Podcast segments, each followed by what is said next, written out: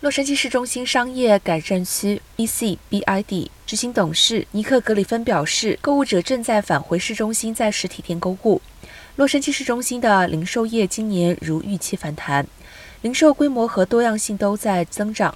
在最新的零售报告中，DCBID 将蓬勃发展的市场归功于多样性、密度和创造力。